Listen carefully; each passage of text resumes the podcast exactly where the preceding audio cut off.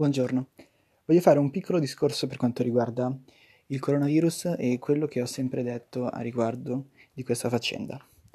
Allora, io mi sono sempre espresso in modo molto satirico su, sull'argomento, ho sempre cercato di sdrammatizzare e di creare una, una discussione intorno a, queste, a questo tema. Ho sempre cercato di far capire come la disinformazione, come l'ignoranza fossero molto più dannosi di qualsiasi altro virus in giro per il mondo. Ma la situazione è cambiata e mm, ci sono delle priorità. Ormai la satira va messa in secondo piano per cercare di mettere in primo piano le cose importanti. Non è che il virus si stia, eh, stia diventando più pericoloso di quanto era prima, è semplicemente rimasto uguale. Quello che cambia è come la nostra economia e la nostra società sta affrontando questa cosa.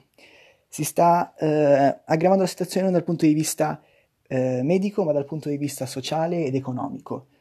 Si rischia un collasso probabile del, del sistema sanitario italiano e anche un collasso dal punto di vista economico. Ora non starò qui a dire se la situazione è stata correttamente, eh, correttamente affrontata da parte dell'economia, da parte dei politici e dello Stato. Secondo me sì, ma non è di questo che voglio parlare. Voglio semplicemente dire che eh, senza fare allarmismi bisognerebbe semplicemente seguire le direttive che lo Stato ha dato. Sono direttive molto semplici. Chi deve andare al lavoro va al lavoro. Semplicemente chi deve uscire senza una vera e propria motivazione deve cercare di farlo il meno possibile. Ovviamente non è una cosa obbligatoria, non siamo in Cina e quindi non ci sarà nessuno che forzatamente ci ritiene in casa. Però è una cosa che ci viene fortemente consigliata.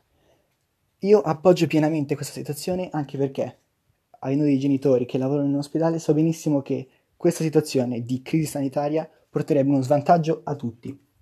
Svantaggio numero uno dei consumatori e di chi usufruisce del sistema sanitario, perché sarebbe possibile che tu eh, ti trovi nella situazione di andare in ospedale e non c'è più un posto per te. Questa cosa sicuramente non piacerebbe a nessuno.